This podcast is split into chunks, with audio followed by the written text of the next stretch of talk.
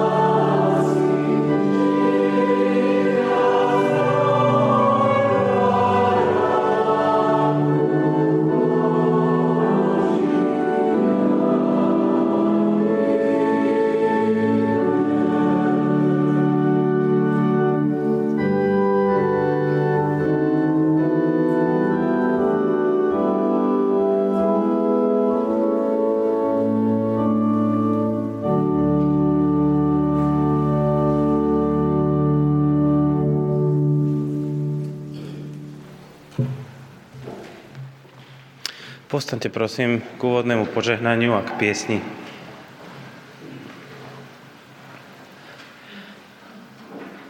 Nech nám všetkým, hľadajúcim aj hľadaným, nachádzajúcim aj nájdeným, utekajúcim aj bojujúcim za slobodu, ďalekým aj blízkym. Trojediný Boh udeli milosť a požehnanie. Nech nás vovádza do pravdy, nech nás premieňa láskou, nech nás rozvezuje slobodou v Kristovi Ježišovi, našom pánovi. Amen.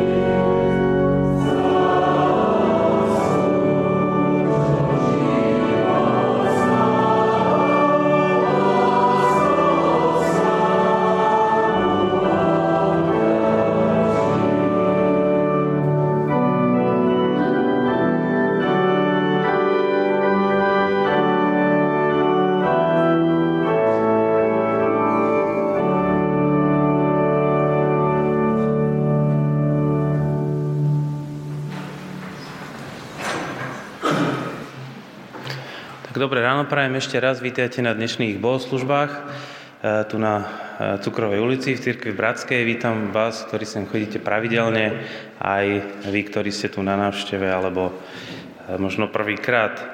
Tiež pozdravujem všetkých, ktorí nás pozeráte cez obrazovky, cez naše vysielanie. Verím, že Pán Boh sa vás aj dnešnú bohoslužbu dotkne a osloví.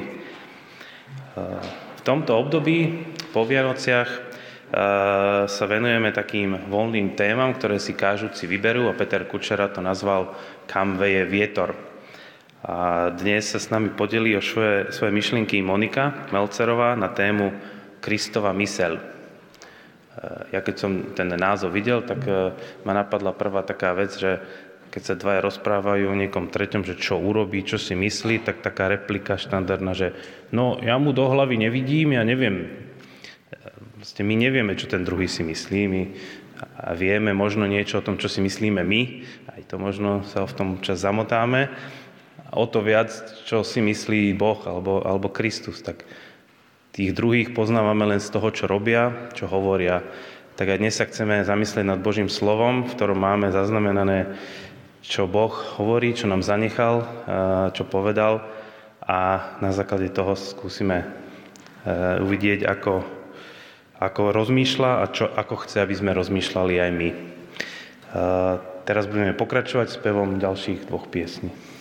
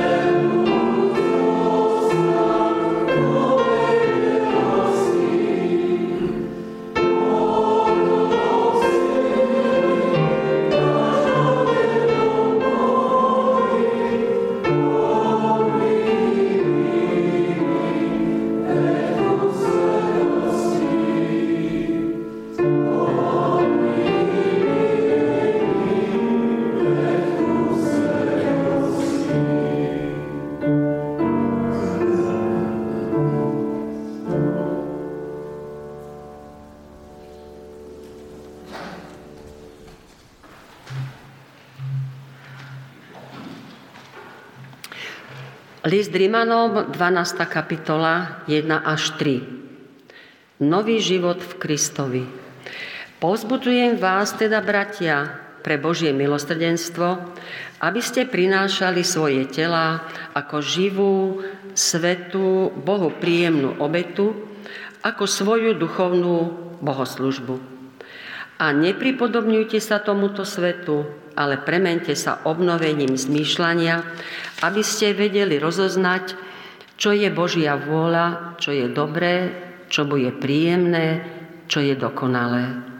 Mocou milosti, ktorá mi bola daná, každému z vás hovorím, aby si nemyslel o sebe viac ako treba, ale aby o sebe zmýšľal skromne podľa toho, akú mieru viery každému udelil Boh.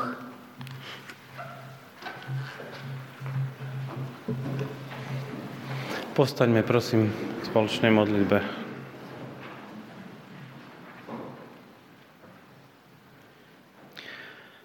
Pane Ježišu, ďaká Ti aj za toto ráno, za to, že aj dnes nás voláš k tomu, aby sme sa oddali Tebe celým svojim životom. Nie len navonok, tým, čo robíme, ako vyzeráme, ale aj vnútorne, tým, čo si myslíme. Naše konania, naše činy a snaženia sú poháňané práve našimi vnútornými myšlienkami, tým, čo si myslíme, po čom túžime. A vidíme, že dnešná doba nás tlačí do toho, aby sme zamestnávali našu mysel tým, ako byť efektívnejší, ako byť rýchlejší, ako vyťažiť čo najviac z danej situácie. Všade prítomné vnemy a obrazovky mobilov si nárokujú každú sekundu našej mysle. Tak ťa prosím, pomôž nám, aby sme vedeli zlaďovať našu mysel so tvojou perspektívou, s tvojim posudzovaním priorít a s tvojou myslou. Aby sme ťa poznávali viac v chvíľach, keď odložíme veci, ktorými žijeme každý deň. Ďakujeme, že si prítomný aj tu dnes medzi nami, všade tam, kde sa tvoji ľudia stretávajú alebo kde nás počúvajú aj teraz. Prosíme o tvoje požehnanie a o to, aby si premienial naše životy aj dnes. Amen.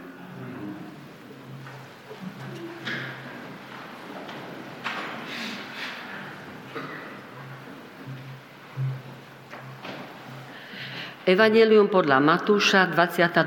kapitola, 36. až 39. verš. Veľké prikázanie. Učiteľ, ktoré je najväčšie prikázanie v zákone? A on mu odpovedal, milovať budeš pána svojho Boha celým svojim srdcom a celou svojou dušou a celou svojou mysľou to je veľké a prvé prikázanie. Druhé je mu podobné. Milovať budeš svojho blížneho ako seba samého.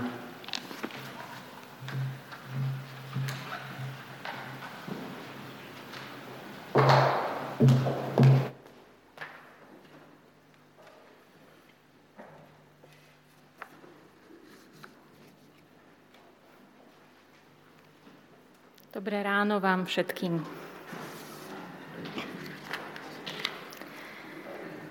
Profesorka z Južnej Kalifornie, Kay Hogarth, opísala pred niekoľkými rokmi svoju skúsenosť. So študentmi preberala krátky príbeh Shirley Jackson s názvom Lotéria. Odohráva sa v zapadnutom americkom mestečku, Občania mesta sa zhromaždia na napohľad nevinný rituál, ktorý má im aj ich úrode zabezpečiť prosperitu. V centre tejto udalosti je lotéria.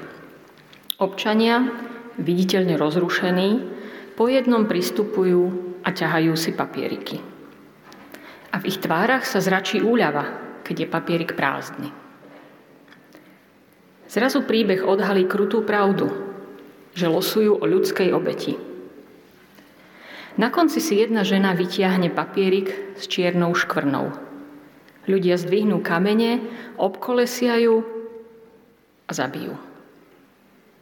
Dokonca aj jej malý syn mal kamienok v ruke. Keď túto esej prvýkrát publikoval New York Times v roku 1948, stretla sa s búrlivou reakciou.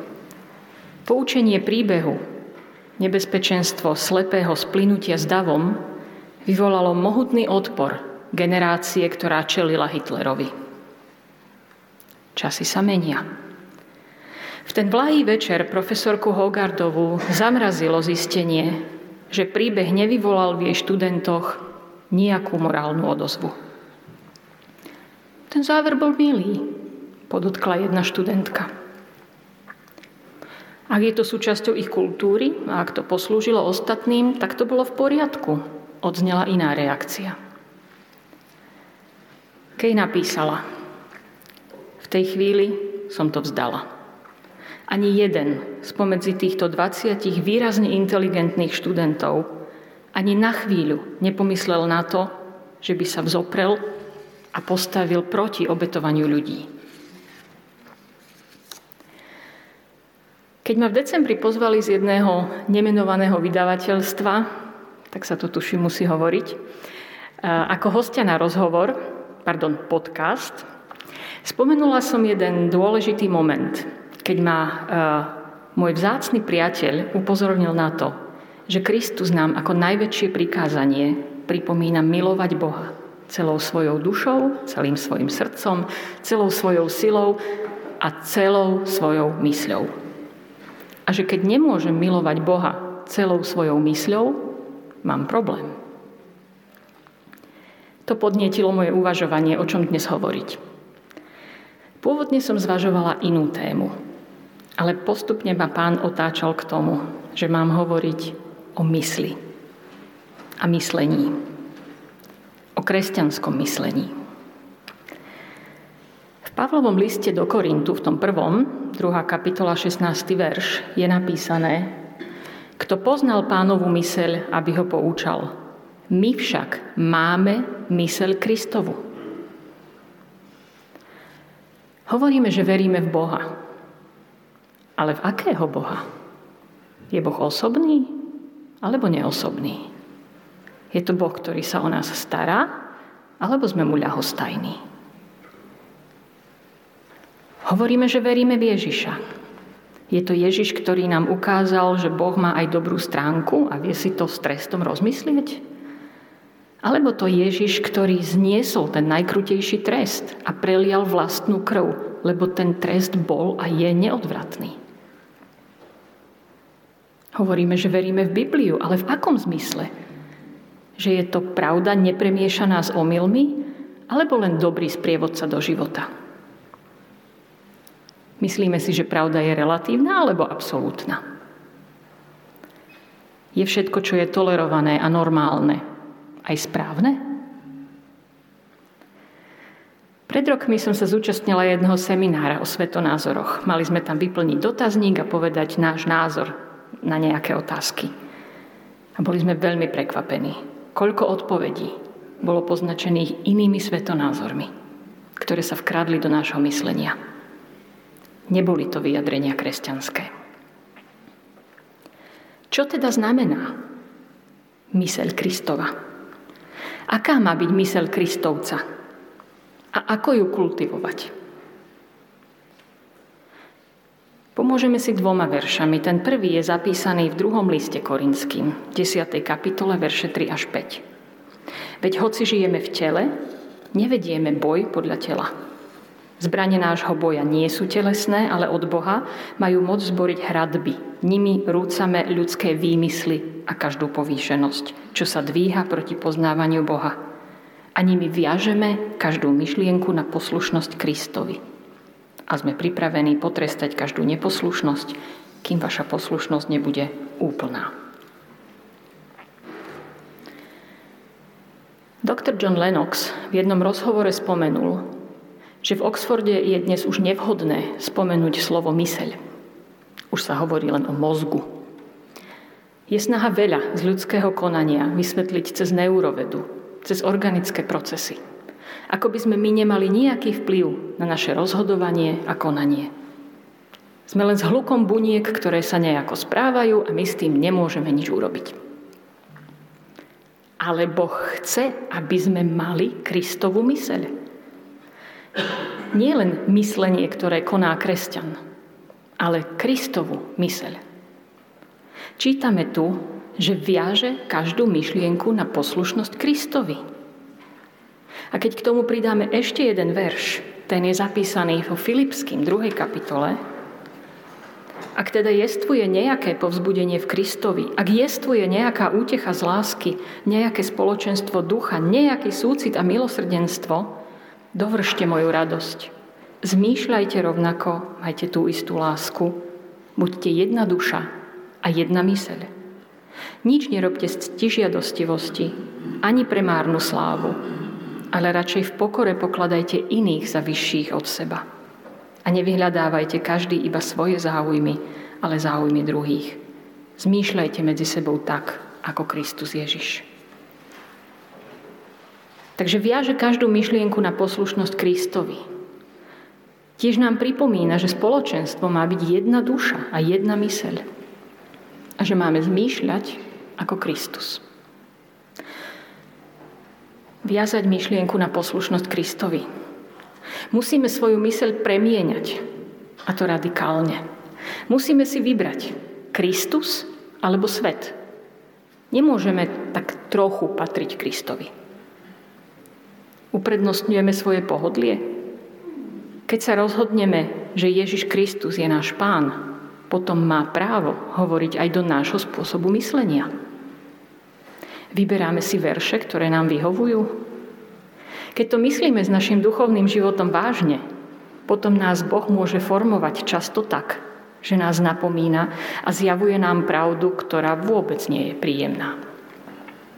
Racionalizujeme, odôvodňujeme veci, hm, taký už raz som, alebo veď to takto robia všetci. Snažíme sa splínuť s davom, Teológ Ravi Zacharias to pekne zhrnul vo svojej otázke. Ako sa prihovoriť generácii, ktorá počúva očami a rozmýšľa citom? Hriech prekrúca. Božie usporiadanie veci je najprv je myseľ, z nej vyplyne vôľa a keď konáme, vnímame naše srdce a naše emócie. Hriech to otáča. A to poradie je presne naopak emócie, vôľa, čin. Koľko filmov hovorí, urob ako to cítiš. Ak sa v tom cítiš príjemne, choď za tým. Viazať myšlienky na poslušnosť Kristovi. Média sa nám snažia diktovať, ako sa máme cítiť. Pred rokmi zomrela britská princezna Diana. Jej úmrtie a prípravy na pohreb denne plnili správy po celom svete so silným emočným nábojom. Počas tohto mediálneho vypetia sa objavili návrhy, že Diana by mala byť vyhlásená za svetú. Úplne v tichosti, len o pár dní neskôr, zomrela matka Teresa. Známa tým, že obetovala život pre odvrhnutých a najchudobnejších v Indii a prinášala, prinášala im Božiu lásku. Diana bola známa tým, že bola známa. Ježiš pridal to a celou svojou mysľou k pôvodnému textu z druhej knihy Mojžišovej, ako by chcel zvýrazniť, že nie je pochyb o tom, že intelekt hrá významnú úlohu v našom skúmaní a spoznávaní nášho vzťahu s Bohom. A na to musíme Boha poznať. Pretože keď niekoho poznám, dokážem sa na dianie a veci okolo seba dívať jeho očami. Ako teda kultivovať Kristovu myseľ v nás? Spoznávať Boha cez jeho slovo. Boh nám nechal Bibliu a študovať ju je pre nás rovnako dôležité ako jesť. Moja drahá sestra Joanne Shelton spomínala, ako jej otvorilo oči, keď ju niekto jasne upozornil. Ak nečítaš Bibliu, si buď duchovne mŕtva, alebo duchovne veľmi chorá. A nemyslím tým veršík v dennom zamyslení. Nemyslím tým ani sledovanie textu počas bohoslužby, ak je vysvietený na stene. Ale sústredené štúdium, čítanie celých kníh, evanielií a listov, hľadanie kontextu, spoznávanie historického pozadia, oboznamovanie sa s výkladmi od rôznych autorov, úprimné pýtanie sa, čo konkrétne tento text hovorí o Bohu, o človeku a čo znamená pre môj život a moju duchovnú cestu. James White v takej knižočke A Mind for God, mysel pre Boha, napísal Sme vždy len jednu generáciu vzdialení od biblickej negramotnosti. Alebo iný citát, ktorý sa mi k tomuto páčil od J.I. Packera. Keby som bol na diablovom mieste, Vysielal by som pochybnosti o pravde a relevantnosti a zmysle a priamočiarosti Biblie. Za každú cenu by som im chcel zabrániť používať ich mysel disciplinovaným spôsobom, tak, aby nemohli pochopiť veľkosť tej správy. S poznaním Boha sa nedá narodiť. Spoznávať ho cez jeho slovo musí každý sám. A celý život. Na to, aby sme boli schopní vyhodnotiť a aj spolu vytvárať našu kultúru, musíme byť pevne ukotvení v Božej pravde a v zdravej teológii. A tiež pestovať a triediť vedomosti o svete a živote okolo nás. Vzdelávať sa. Tu asi nemám dobrú správu pre školopovinné deti, že vzdelávanie nie je nutné zlo, ale dobrý spôsob života.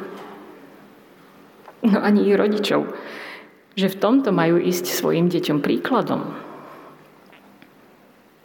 A pre tých, ktorí nemajú rodinu, že ten čas, ktorý by si vyžadovala rodina, môžeme a máme venovať kultivovaniu Kristovej mysle a pre seniorov, že na miesto spomienkového optimizmu je potrebné naďalej pracovať na svojom poznaní Boha a jeho stvorenstva. To si vyžaduje disciplínu. Čím si plníme myseľ, to ovplyvňuje naše správanie. Čo čítam ráno ako prvé? Na čo sa ako posledné dívam pred spaním? Koľko času venujem sústredenému a disciplinovanému používaniu svojej mysle? Alebo sa nechám rozptydovať a unášať algoritmami na sociálnych sieťach? A napokon si vždy vyčítam, koľko času som tam znovu zbytočne strávila nad hlúpým obsahom? Pred 30-40 rokmi panoval názor, že svet by bol lepší, keby sme mali viac informácií. Dnes sa utápame v mori informácií, no prichádzajú k nám bez súvislosti, fragmentovane, rozložené na kúsky, ako jednohúbky. Vyžaduje to disciplinované využitie svojej mysle, aby sme z jednotlivých informácií vystavali svoje vedomosti a ujasnili si svoje postoje. Ako sa postaviť k tomu, keď mi kolegovia v novej práci vysvetlia, že obchádzajú nejaké pravidlo a očakáva sa, že sa zapojím. Keď idem na služobnú cestu, deň mi nevyšiel, je tam so mnou kolega, ktorý sa ma snaží utešiť a navrhne, že sa môže zastaviť na pohárik v mojej hotelovej izbe keď spolužiaci šikanujú môjho kamaráta a točia si o tom video.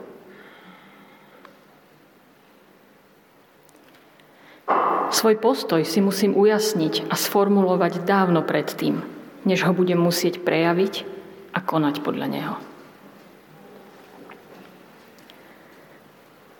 Kultivovať Kristovú myseľ môžem cez dialog. Spoločenstvo má byť jedna duša a jedna myseľ. Nie v tom zmysle, že budeme všetci opakovať rovnaké frázy. To robili komunisti, ktorí sa nás snažili unifikovať. Ja si to predstavujem tak, že ako v mojej vlastnej hlave, v mojej vlastnej mysli, to tam všetko neustále behá, myšlienky sú prepojené, fakty sa overujú voči poznatkom, ktoré som získala skôr. Takto, ako živý organizmus, má fungovať aj spoločenstvo navzájom si zdieľať postrehy, myšlienky, poznatky, overovať voči autorite Božieho slova. V lete tu bol môj synovec. Pozná katolícku bohoslužbu, liturgiu, ale zhromaždenie ako naše zažil prvýkrát. Deti sú úžasné.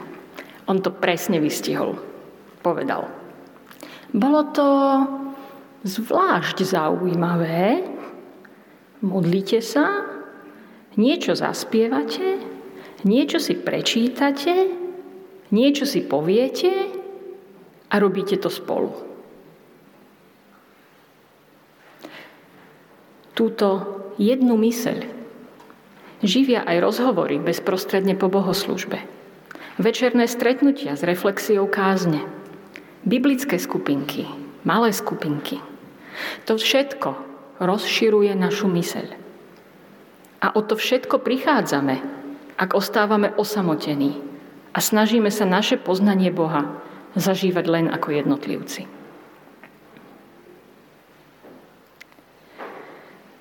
A ešte jednu vec chcem spomenúť. Pripomínanie si udalostí. Vo Filipským je napísané zmýšľajte tak ako Kristus. V evaneliách sa nám dostáva možnosť nahliadnúť na veľa udalostí, ktorých kľúčovou postavou je Ježiš. Ten Ježiš s telom človeka v tom čase, keď chodil po tejto zemi. Cez ne sa môžeme oboznámiť s tým, ako zmýšľal. Môžeme namietať, že evanielia hovoria do situácie pred 2000 rokmi. Že tam nie je nič o bioetike, mechanizmoch v dôchodkovom systéme alebo kvótach na počty žien v parlamente. Ale dočítame sa tam, ako Boh vidí dôstojnosť človeka. Ako ukazuje na prekážky sociálnej spravodlivosti. Čo hovorí o hodnote ženy a muža.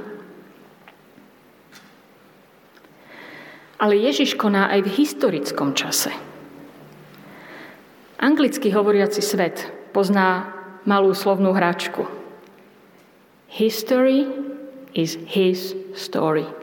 História je jeho príbeh.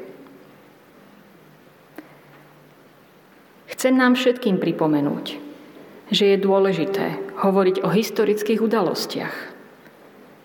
O tých našich osobných, našich rodín, aj tých veľkých, ktoré sa týkali celých národov. A ako vidíme, že Boh konal aj cez tieto príbehy. Odovzdávať naše vlastné zážitky mladším a počúvať starších, ktorí ich prežili a počúvať aj ich varovania. Kultivujme Kristovu myseľ v nás. Neochabujme. Aj preto, aby nám raz príbehy o vyhubení nejakého národa nepripadali normálne.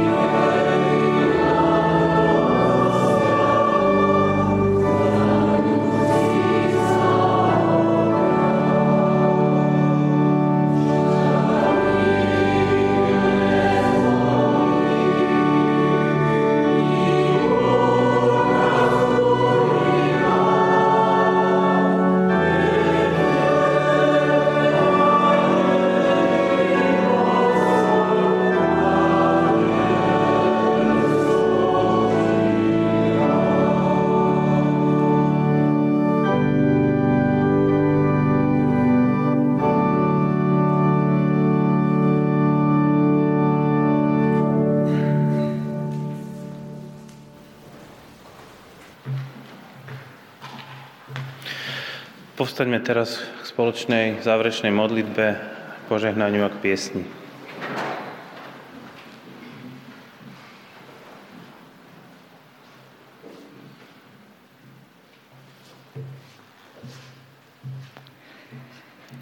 Pane Ježišu, chceme sa Ti poďakovať za dnešné slovo, za slovo napomenutia i povzbudenia. Ďakujem Ti za tú nádej a povzbudenie, že vieme, že môžeme mať Tvoju mysel, že môžeme mať mysel Kristovu. A to nie sami zo seba, ale ako dar od Teba. Dar, ktorý môžeme prijať tým, ako ťa budeme poznávať, ako ťa budeme poznávať cez Tvoje slovo, cez spoločenstvo, ktoré nám dávaš, cez pripomínanie si toho dobrého, čo sme od Teba už dostali a na čo nechceme zabúdať. Prosím aj za tie ďalšie dni a týždne, ktoré sú pred nami, Prosím, daj nám vnútornú silu a takú disciplínu v tom, ako budeme poznávať Tvoje slovo a ako budeme hľadať to, čo je dobré pred Tebou. Prosíme, buď s nami, ved nás a nech Ty naplňaš naše myšlienky a naše ústa. Amen.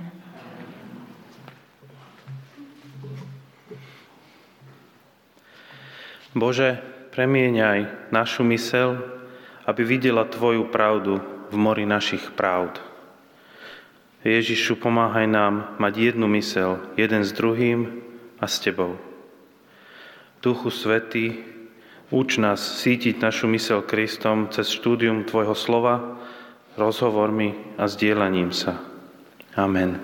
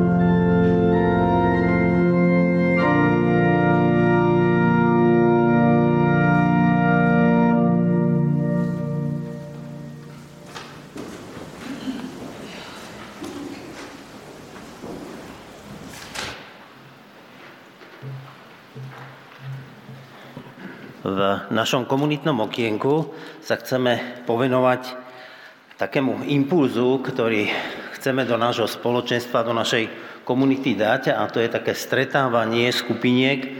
Hovorili sme o ňom koncom minulého roka na našom spoločnom stretnutí zborovom dni, že by bolo dobre niečo také urobiť a začiatkom tohto roku sme sa teda rozhodli, že tento impuls, tento pokus urobíme. A ciele tohoto stretávania skupín je spoločné rozmýšľanie nad Božím slovom, čiže spoločné rozmýšľanie nad tým, ako dostať mysel Kristovu, tak jak sme o tom dneska počuli, a zároveň spoznať sa s ľuďmi, ktorých nepoznáme, alebo mať e, také znova spoločenstvo s ľuďmi, s ktorými sme počas covidu to stratili. No a rozsah tohto pokusu alebo tohto impulzu sú také tri stretnutia v priebehu februára a marca a o tom sme oveľa podrobnejšie hovorili v minulú nedelu, keď sme mali tiež taký náš zborový deň. No a dneska vás chceme vyzvať k tomu, aby ste ešte tí, ktorí ste sa zatiaľ neprihlásili, ale mali by ste záujem, aby ste toto prihlásenie urobili.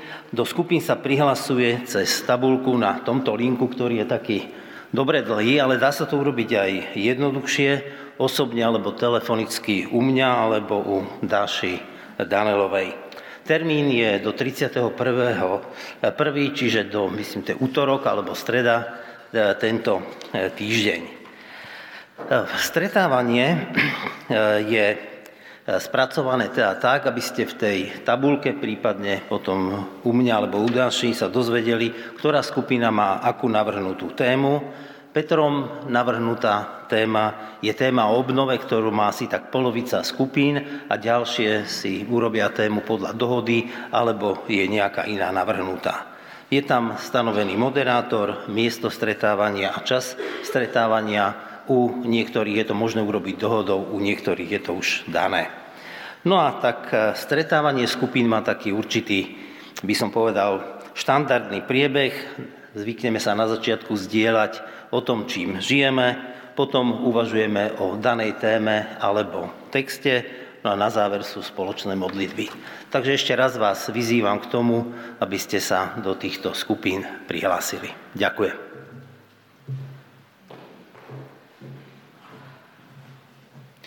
Na úplný záver ešte e, pár oznamov, e, nejaké aktuálne veci, ktoré sa dejú v našom spoločenstve. Počas toho prebehne aj, aj zbierka. Takže tento týždeň máme ešte pravidelné stretnutia. V stredu večer bude mládež, v piatok dorast. Budúcu nedelu, tak ako obvykle, bohoslužby spojené s Večerou pánovou o 10 tu v modlitebni bude kázať e, Peter Kučera, e, ktorý je v tomto čase na dovolenke. V budúcu nedelu budú tiež integrované bohoslužby e, v Betánii Senec večer o 18. hodine. Jeden oznam mám o konferencii, ktorú organizuje D3 11. februára a poprosil by som Kristínu, keby povedala pár slov o tom. Tak ja by som vás chcela všetkých pozvať na túto konferenciu, ktorá sa uskutoční o dva týždne v sobotu v budove bilingválneho gymnázia C.S. Luisa na Hánovej. Zvolili sme túto tému ako mosty, ako žiť v rozdelenej dobe, lebo vnímame, že našu spoločnosť má možno aj proste ľudí v našom okolí rozdeľujú mnohé témy kultúrne, niekedy aj otázky, neviem, súvisiace s covidom, s Ukrajinou. Proste tých tém je veľa, ktoré pôsobia možno rozdeľujúco a my by sme chceli hľadať spôsob, ako tie, to rozdelenie prekonať. A vlastne budeme, to, budeme sa inšpirovať dvoma ľuďmi, ktorí budú takými hlavnými rečníkmi a to je Daniel Raus a Kaja Miková. Takže ak, ak vás to zaujalo, tak budeme radi, keď prídete. Chcem vás len poprosiť, že by ste nám dali vedieť, že prídete. E, buď môžete aj mne priamo napísať, alebo na e-mail info.d3.sk. My vám pošleme potom prihlasovací formulár, lebo potrebujeme mať predstavu, že koľko ľudí tam asi bude. Takže ďakujem. Toľko odo mňa. Na záver ešte by som chcel poďakovať za všetky príspevky, e, ktoré posielate, či už z hotovosti alebo e, na účet. Možno ako hospodár zboru by som e, povedal pár slov k tomu uplynulému roku, ktorý dopadol zatiaľ celkom dobre, takže ďakujem ešte raz za všetku vašu štedrosť a za príspevky, ktoré posielate. Len pripomínam, e, že tak ako si to všetci asi uvedomujete aj e, u seba doma, v práci, kde kade, tak e, tie náklady sa neustále zvyšujú. Teraz nám prišiel nový predpis na plyn napríklad pre túto budovu, takže vlastne budeme platiť skoro 2,5 krát viac za plyn, ktorý hlavne tým, tým tu vlastne kúrime. Plus sme valorizovali platy našich zamestnancov. Hovorím to len preto, aby ste si uvedomili, že tie náklady rastú nielen vám, ale aj tu na chod a prevádzku tejto budovy, takže o to viac aj tento rok sa budeme spoliehať na to, aby, aby sme sa na to vyzbierali a verím, že patrične upravíte vašu štedrosť, ak vám to situácia dovolí. Tak ďakujem pekne a prajem vám ešte príjemnú nedelu.